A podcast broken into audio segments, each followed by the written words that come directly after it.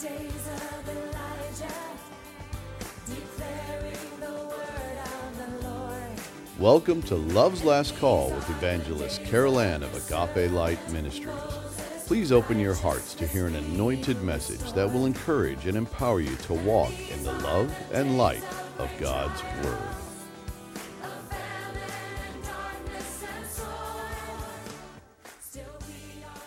Beloved, in our last podcast, we addressed the rapture of God's true church and the strong possibility that it may occur on a future Feast of Trumpets. As we study the seven feasts of Israel, we find that each one was a foreshadowing of the Messiah of God and the completed work of salvation's promise he would accomplish with sacred precision perfection. And while we cannot be certain that the rapture will definitely occur on the Feast of Trumpets, although the fulfilled prophetic pattern that is revealed in the first four feasts offers evidence that makes the most scriptural sense that it will.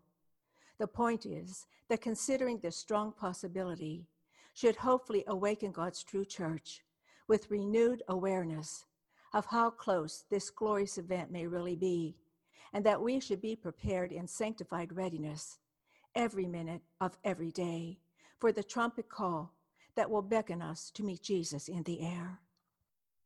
For we are living in a time on the earth when the prophetic word of God is unfolding before our very eyes as current events play out with stunning scriptural reality.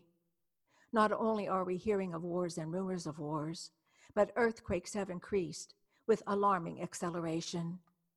And while billions of locusts continue to plague Africa and the Middle East, CBS reports that a roughly two inch long insect, dubbed by some as the murder hornet, has made its way to the U.S. for the first time ever. The Asian giant hornet, Vespa mandarinia, has been known to kill up to 50 people a year in Japan, according to the New York Times, and has the potential to devastate U.S. bee populations, which have already been declining. And we must not forget the increase in UFO sightings, which, while we do not yet know how this will all fit in with the Antichrist's many deceptions, it would not be surprising if that is how the disappearance of God's holy remnant in the rapture is explained. Then, front and center, we have the coronavirus, which has stopped the world in its tracks, bringing about what has been coined as the new normal, with convincing evidence that things people took for granted in the living out of life on this planet will never be the same again. And in light of this dramatic and seemingly sudden turn of events, many who study prophecy are connecting the scriptural dots and seeing a picture come together before their eyes the coming New World Order, which even now is already dressed for rehearsal and ready to appear in its full regalia on the stage of earth. In an article written for Rapture Forums entitled New World Order Coming, critical insight is given to this on the doorstep, soon to be realized actuality. They write The most important advice that anyone can give a person is to tell them to focus on their relationship with God by putting their full faith in Jesus, repenting of their sins, and drawing near to Him. The prophet Amos said, Surely the Lord God will do nothing but that He reveals His secret unto His servants, the prophets. Some prophecy teachers believe that God has allowed the current coronavirus to reveal that the tribulation period and the New World Order, also known as world government, world religion, world economy, and the mark of the beast, are close. And by implication, the rapture is even closer, making the need to draw near to God more urgent now than ever. Notice how the following current events fit God's end of the age revelations. One, according to the prophet John, the top religious leader in the tribulation period, the false prophet, will merge religion with politics. He will pretend to be a holy man, but will support the anti Christian government of the Antichrist. On April 12, 2020, which was Easter Sunday, and a day to focus on the resurrection of Jesus, Pope Francis released a letter supporting universal basic income or UBI. UBI is the globalist world government idea that everyone on earth should receive a basic income package, translating to free money, free checks, and wealth redistribution. UBI has been supported by the International Monetary Fund, or IMF, Elon Musk, head of SpaceX and Tesla, Mark Zuckerberg, founder of Facebook, Andrew Yang and Bernie Sanders, who were former candidates for the Democratic presidential campaign but have since dropped out, and others of note. This is the problem. If everyone receives a check from their government and they want to keep getting it, what will happen if their government decides to require them to take the mark or name or the number after the Antichrist has come into power? Will people take the mark of the beast to keep receiving a government check and have the right to buy and sell? Or will they refuse the check and perish? This is really not such a far fetched scenario because scripture informs us that under the Antichrist rule, people will be denied the right to buy and sell without his mark on their hand or forehead, and multitudes will be put to death during the tribulation period for refusing to take the mark of the beast. In light of this, it is nothing short of intriguing to consider why Pope Francis would highlight the UBI on Easter Sunday instead of addressing the resurrection of Jesus Christ. Two, in September of 2015, the UN adopted a document called Transforming Our World, the 2030 Agenda for Sustainable Development. The preamble of this document referred to it as a new universal agenda. The document calls for the establishment of a one world government, a one world religion, and a one world economic system by 2030. On February 4th, 2019, Pope Francis and Sheikh Ahmed al Talib, perhaps the most important imam in Sunni Islam, met in Abu Dhabi to sign an interfaith document in the presence of leaders from all of the religions of the world. The document encourages peace between all religions and says that all religions are the will of God and therefore are acceptable to God.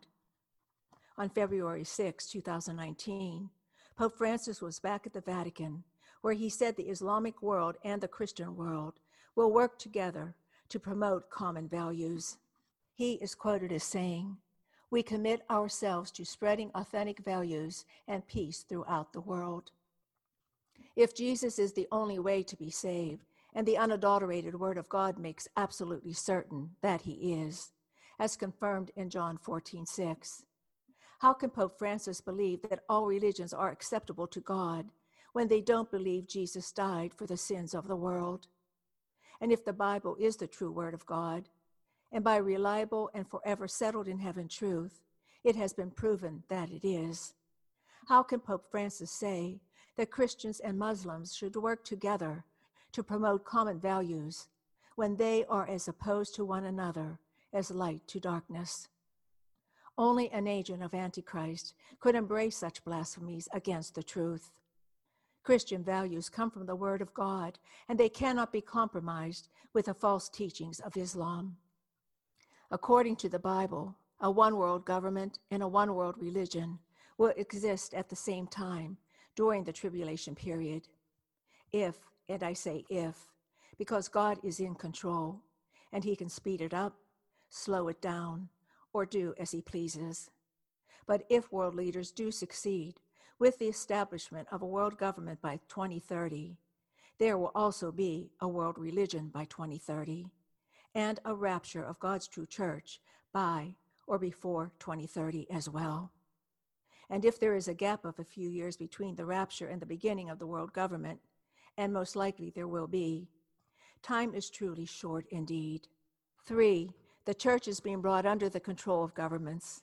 On April 11, 2020, the Chinese government stopped all online services of churches that do not have a government approved license. And in the US, the coronavirus lockdown has caused many churches to close their doors and turn to Facebook and the internet to get the word out. Many U.S. churches have been censored and blocked, with some pastors having been arrested because their services have been deemed illegal. Four, there will be a way to track everyone on earth during the tribulation period. Much has been written about Bill Gates' desire to force everyone on earth to be vaccinated and tattooed with a global ID immunization tracking system. And he has promised to donate millions of his own dollars to that end. Now it is being reported that the FBI, Apple, Google, and others are involved in the creation of that worldwide tracking system. And this is where we must pause, beloved. In our next podcast, we will pick up where we left off today. But I hope I've left you with some critical things to consider in the presence of the Holy Spirit, who gives all wisdom and knowledge according to his forever settled in heaven word of truth. Until next time, please keep looking heavenward, for our redemption draws nigh. And as always, I bid you his agape.